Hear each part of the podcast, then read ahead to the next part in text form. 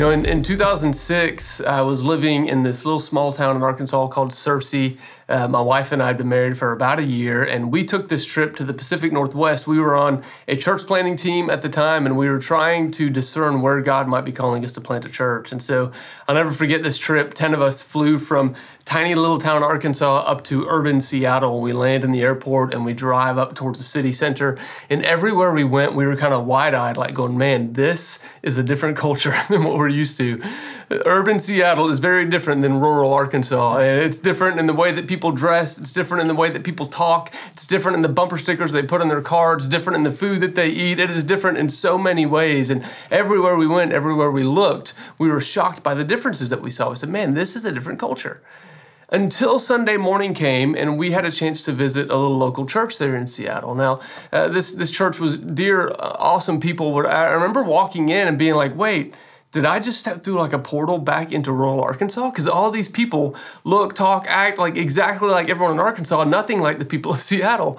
And the more we talked to them, we kind of got this impression that that they actually lived with this kind of fear of the culture around them they almost came across as though they were just absolutely terrified of the culture that was surrounding where they were living. And it was almost as if they were this cowering minority, living as though they were absolutely terrified, not knowing how to engage the culture. culture. Instead, they had kind of circled the wagons to protect themselves from all the evil out there.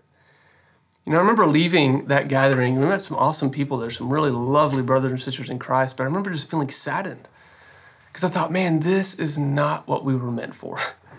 This is not what the church of Jesus was meant for. We were never meant to be a cowering minority hiding from the culture that scares us. No, when we look back at the story of Acts and the way that the church unfolded, we see that the, the church was actually living in the midst of a culture as radical culture shapers. You see, we are called as followers of Jesus not to be those that hide from or cower from culture, but we are called to be those that engage the culture with the confidence of Jesus as those who shape culture. So today we're going to look at three specific stories in the book of Acts and how the early followers of Jesus became courageous culture shapers. And we're going to see first that they did this by one, living out a culture of shaping, uh, culture shaping actions. We're going to see, two, that they shared a culture shaping narrative.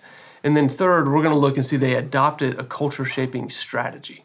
These are kind of the three things we're going to see. And at the same time, as we do this, we're going to kind of compare the, the, the strategies, the narrative, the, the, the actions of the early church with the culture that we find ourselves in currently. Uh, in, in this world. And so, uh, before we can do this, we got to kind of recap a little bit of where we've been. Uh, some of you have been reading along in Acts every day. If you weren't aware, we have a reading plan. We're reading a chapter of Acts every day. You can jump in on that and find it online. Um, but if you haven't been following along, two weeks ago, Dave was up here and you know he talked through uh, Acts chapter one, where he kind of rooted us in our identity. He said, "Hey, this is who we are. We are power-filled witnesses for Jesus Christ going out into the world."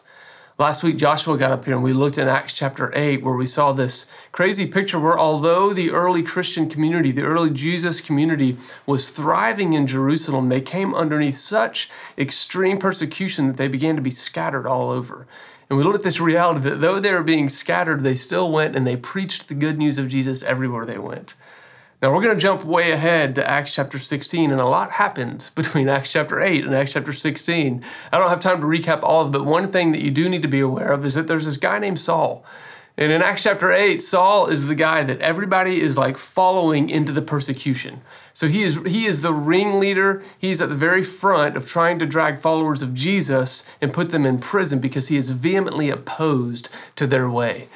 And yet in Acts chapter 9, this is amazing story where Saul is heading up to Damascus in Syria and he is going there to persecute Christians and Jesus himself, the resurrected Jesus, appears to him in a bright and blinding light. Saul is convicted of how wrong he is. He turns his life around and he goes from being this persecuting terrorist to being the most prolific New Testament writer, more books in our New Testament written by him than anyone else.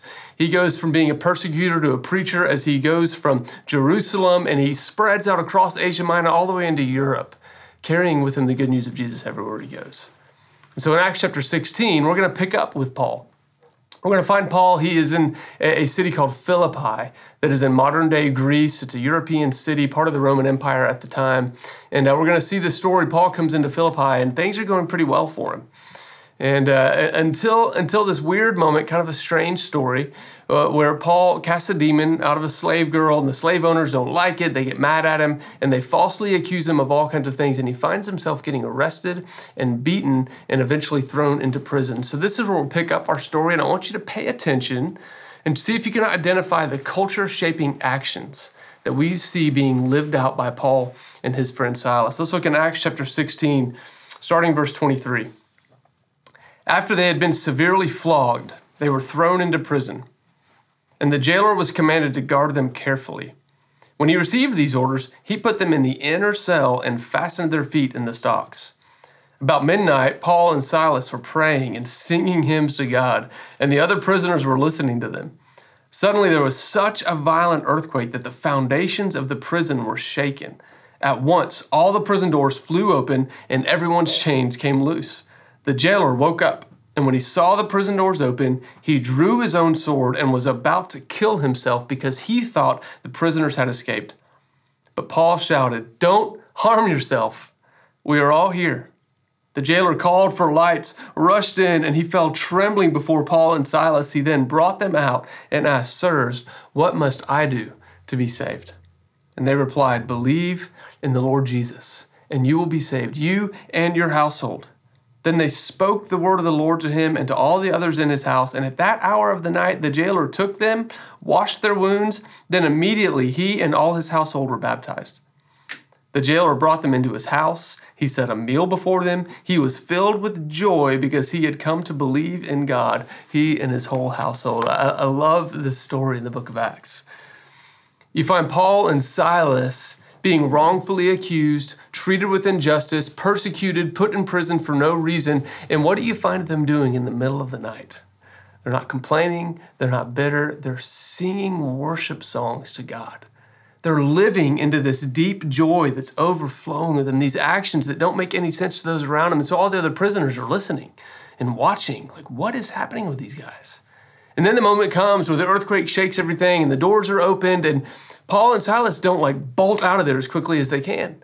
They don't run, rush upon the guard, draw his sword, and kill him as revenge for the way that he beat them the night before. No, they sit right there, right where they are. They, they don't just do that, but they extend compassion. The jailer ready to kill himself, they call out, say, hey, hey, don't do it. Like, don't do it. We're here. The, the, these actions of theirs that don't make sense through the eyes of the world have this power of changing the very culture right where they are. I love what you see in the jailer's response. You know, in just a matter of hours, this jailer goes from on the edge of suicide. I mean, he's got his sword drawn, ready to take his own life. And in just not long at all, it says that he is filled with inexpressible joy. He's washing the wounds of the people he beat the night before. He's serving them food and welcoming them into his house. What in the world happened to this guy? You see, what happens is we're seeing the power of the gospel of Jesus when it is backed up by these culture shaping actions that Paul and Silas so willingly lived into. You know, this stands in stark contrast to the culture that we often find ourselves in now.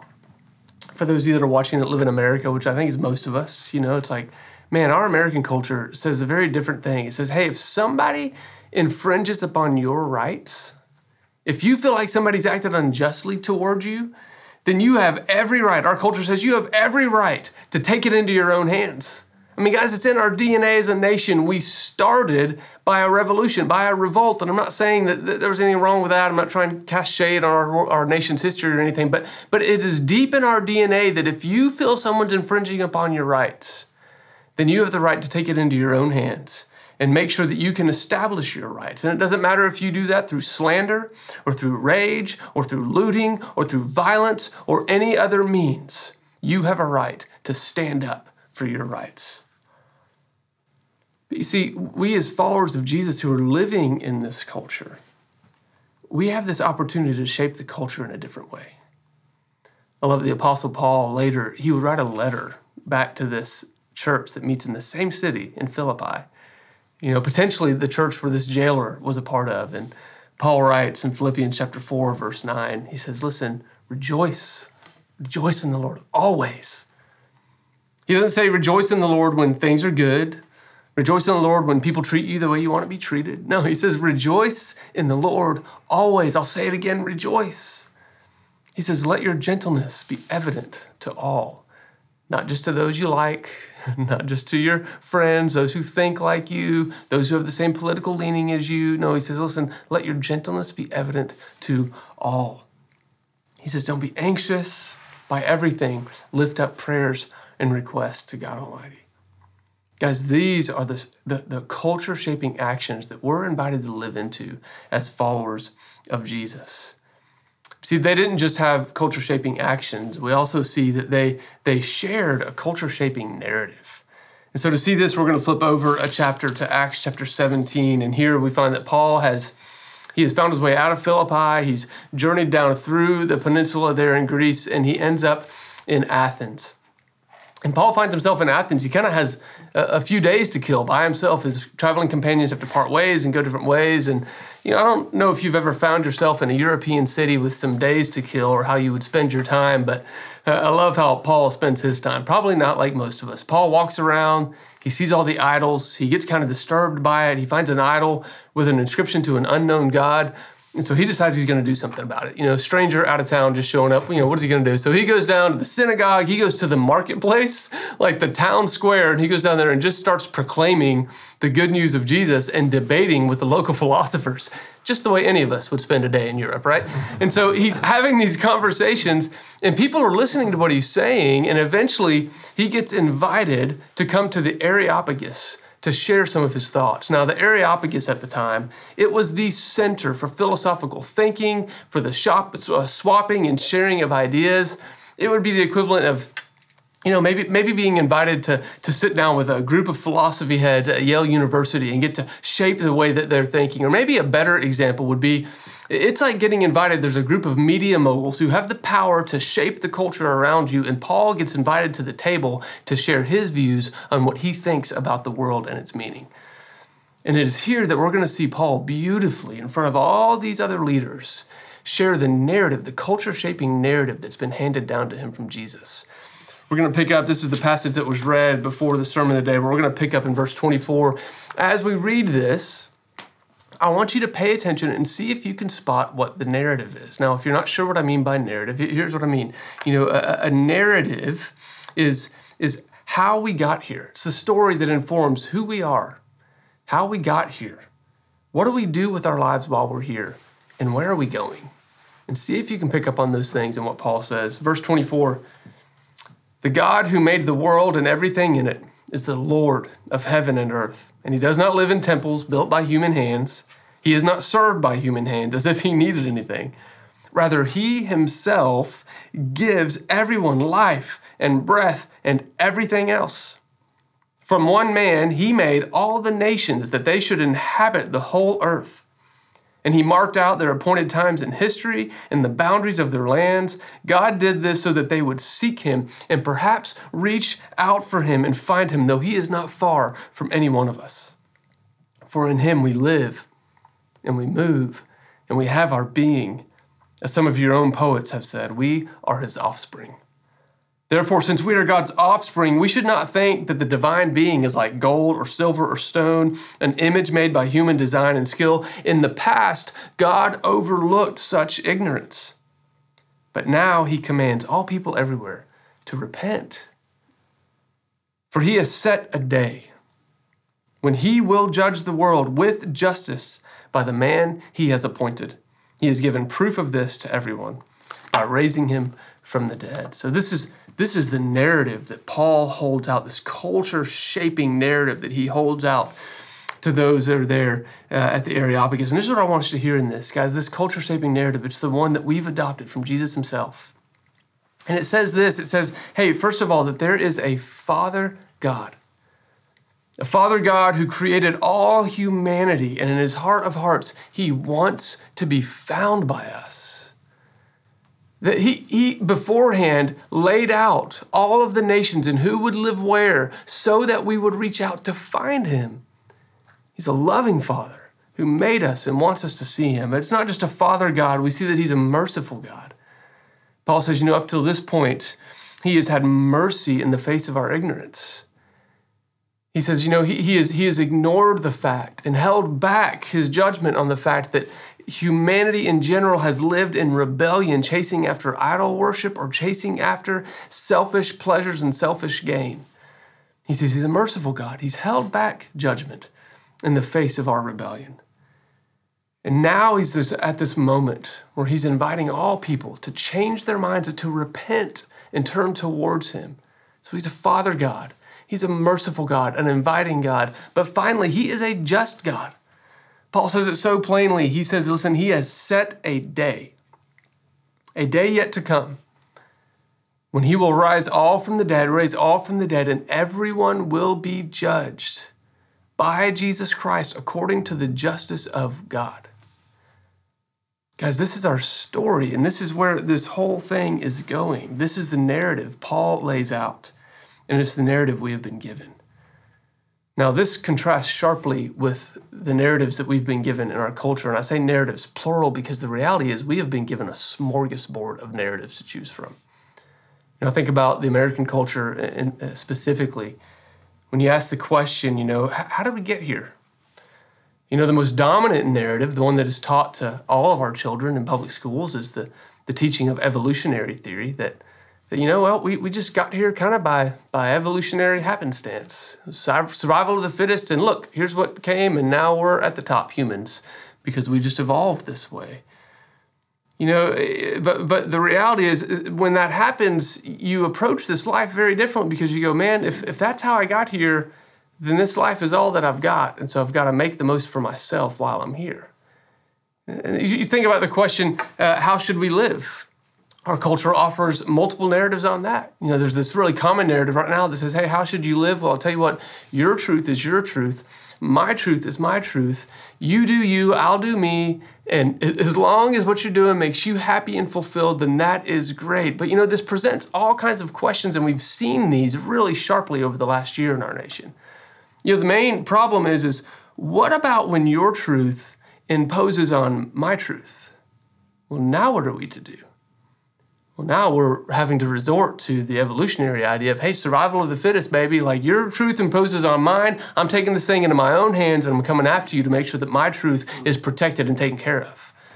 You see how it starts to get a little bit confusing. Another, another narrative about how we should live is the American dream.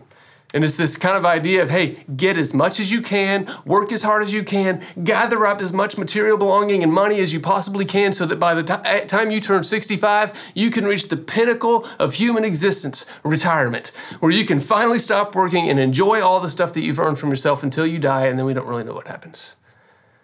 Guys, these are the narratives. I, I think about the narrative in our culture hey, where are we going? What, what does the future hold? Guys, this is one that's hard to find an answer to. You know, the most clarity I find around the future, I think, and I think this is one of the reasons it unites us so much. The most clarity I find in the future in our culture is talking about how do we save our planet? How do we deal with our planet? And don't hear me wrong, I'm not throwing shade towards uh, conservationism. I, I, recycle, I love the planet, all these things. But here's, and everybody in our office will attest to that. Here's what I want you to know though is that when it comes to understanding the future, we have allowed science to become king. We go, hey, what does the future hold? Well, it's only going to hold anything if scientists can figure out how to colonize Mars. It's only going to hold anything if scientists can figure out how to reverse global warming and save this planet that we're walking on. And in that case, we start looking towards the future of our planet, then we are all about science coming up with all the answers. And here's one of the things that just kind of strikes me as odd is that we really want objective truth when it comes to saving our planet. But man, we will resist objective truth, foot, uh, tooth and nail, when it comes to figuring out how to save the human soul. Why is that? Why is it that we will embrace the most objective thing possible for the planet, but when it comes to the salvation of a human soul, our culture goes, eh, to each his own. Whatever you say is right. Guys, the gospel offers narrative on both the planet and the human soul. The gospel says that there will be a new heaven and a new earth You can read about that in Revelation 21, Isaiah 65. It's so plain, so clear. New heaven, new earth. The gospel offers hope for this planet. The gospel offers hope for the human soul. That one day we will rise and those who have put their faith in King Jesus will go on to eternal life with him.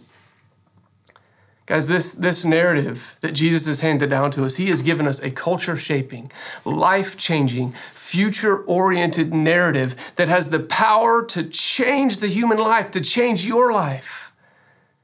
And those of us who are followers of Jesus are called to hold out this narrative boldly, unashamedly, for others to see it, for others to believe in it, and for others to find the hope that that Philippian jailer found that night when he was willing to take his own life and suddenly everything got turned around. Guys, Paul said it this way in Romans chapter 1. He says, I'm not ashamed of the gospel. The gospel narrative today will be labeled as embarrassing, as offensive, as outdated. Because will we be the ones who will stand with Paul and say, I'm not ashamed of the gospel because it is the power of God to bring salvation to all who will believe, for you, for me, for everyone you know. This is the culture shaping narrative that's been handed down to us. And so we see these culture shaping actions, these culture shaping narrative. And I know some of us may go, well, wait a minute, Aaron, I, you know, I get it, culture shaping action narrative, but who am I? I don't have a platform. Nobody listens to me. Where am I going to share this narrative? You know, and I think that leads us into the final thing that we're going to look at, which is a culture shaping strategy. We're going to see Paul employ a culture shaping strategy when it comes to getting the word out about this. Flip over to Acts chapter 19. Acts chapter 19, we're going to read verses 8 through 10. And here's what's happening Paul has now left Athens. He's left Europe. He's come back to Asia Minor, and he finds himself in the city of Ephesus, which is in modern day Turkey. And Paul is going by the same strategy. He's gone to the synagogue and tried to share the gospel. But something happens that makes him suddenly change his approach for how he's going to do this. Look in verse 8 of Acts uh, chapter 19. It says, Paul entered the synagogue and he spoke boldly there for three months, arguing persuasively about the kingdom of God. But some of them became obstinate. They refused to believe and they publicly maligned the way. So Paul left them. He took the disciples with him and had discussions daily in the lecture hall of Tyrannus. This went on for two years, so that, listen to this, all the Jews and Greeks who lived in the province of Asia heard the word of the Lord. Guys, this is mind blowing. Paul stumbles upon a strategy that somehow enables him to get the word, the gospel, the narrative of Jesus into the ear of every Jew and Greek in the entire province. How did it happen? How did he do it? You see, he went from trying to get the biggest platform to spending the most consistent time just day in and day out with ordinary people. He goes into this little lecture hall, and day in and day out, he's teaching from the Word. He's teaching them the story. And he does this for two straight years. Guys, the way that he did this is just slow and steady discipleship, slow and steady disciple making in real time, in real life. You know, he just pulled one out of the playbook of Jesus, his leader. How did Jesus change the world, guys? Uh, he didn't get the biggest platform he could. You know, instead he spent he spent day in and day out with 12 guys that he invited into his life for three straight years. Ordinary time around campfires, on a fishing boat, sharing stories on a hillside, sharing meals together, celebrating the good things in life and grieving the hard things in life. He did it all together with them, and this is the way that Jesus changed the world. And Paul does the same in Ephesus, and look what happens. Guys, the, the culture we're living in so often says, hey, man, if you want, you want to make a difference, you want to make a change, well, you got to go big or go home, baby. It's like you got to go in all the way. You need a platform. You need a place where everyone's going to hear you. You need to be the leader of a megachurch. You need to be uh, Insta famous. You need to be a social media influencer. You got to find that viral blog. You've got to find the viral, viral YouTube video that finally everybody will hear your voice and you can make a difference. You've got to go big. But, guys, this is not the strategy that's been handed down to us from our Lord Jesus. It's not how he did it. No, he did the slow and steady work of being in the life of people around him. Jesus was never Time Magazine Person of the Year. Jesus didn't have a platform to get everything he said out to the masses. He entrusted it to 12 people who would take it and carry it with them. You know, I, I think about few years ago, I had this discipleship group, a group of five or six guys that were meeting at my house, and I came up with this plan.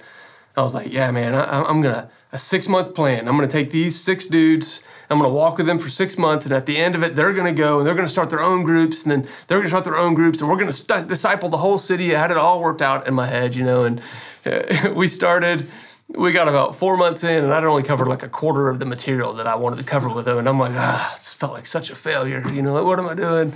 I remember one night I ended up sitting around the picnic table with those guys in my backyard. And I, I just finally said to them, I said, guys, you know, I thought this thing was going to be six months. We're four months in. I'm way behind. I'm really sorry. I'm a failure. You know, all, all the stuff. And and and they're looking at me just with this confused look on their face. And they're like, Aaron, we don't we don't care about the timeline. I'm like, oh, you don't? I'm like, no, we don't care about that. Like, we're excited just to get time with you. We're excited just to hang out and and form this little community that we've got of guys that love each other. And I was like so confused. I'm like, oh, awesome, that's great, guys. And and I, I changed course. Instead of putting a time limit on it, I, I pretty much ended up spending two years with those guys, walking with them week in, week out. Some weeks great, some weeks not. Just doing the ordinary thing of opening the Word, reading it together, sharing my life, letting them see me as a husband, letting them see me as a father, letting them see me as a friend, and most importantly, as a follower of Jesus. And at the end of that two years, I remember just being so pumped and watching two of those guys go start groups in their own house. One of those guys started discipling other men in his workplace. Every day over lunch, he would meet with different groups of men to start discipling them and sharing with them the ways of Jesus. You see, guys, this is the culture shaping strategy. It's for all of us. So many of you are going, What am I to do? I, I, I, know, I think specifically about moms. stay at home moms, or those that have become stay at home moms, whether they wanted to or not in the last year. And you sit at home every day and you're like, how can I make a difference? I'm just going to tell you, you are getting more access to your kids right now than anybody ever will. You are changing culture by investing in them because they will be the culture shapers. You're making disciples. Some of you go, no, oh, I'm just a college student. Oh, I'm just a, a business professional. Oh, I, you know, I, I'm just, I'm just whatever. And it's like, no, guys, all of us can do this simple strategy of making the choice to invest and pour into the people that are in our lives in an intentional way with culture shaping actions, with a culture shaping narrative. We can change the culture around us. We can all do this. Single, married, young, old, I want to just encourage you guys, this is who we are.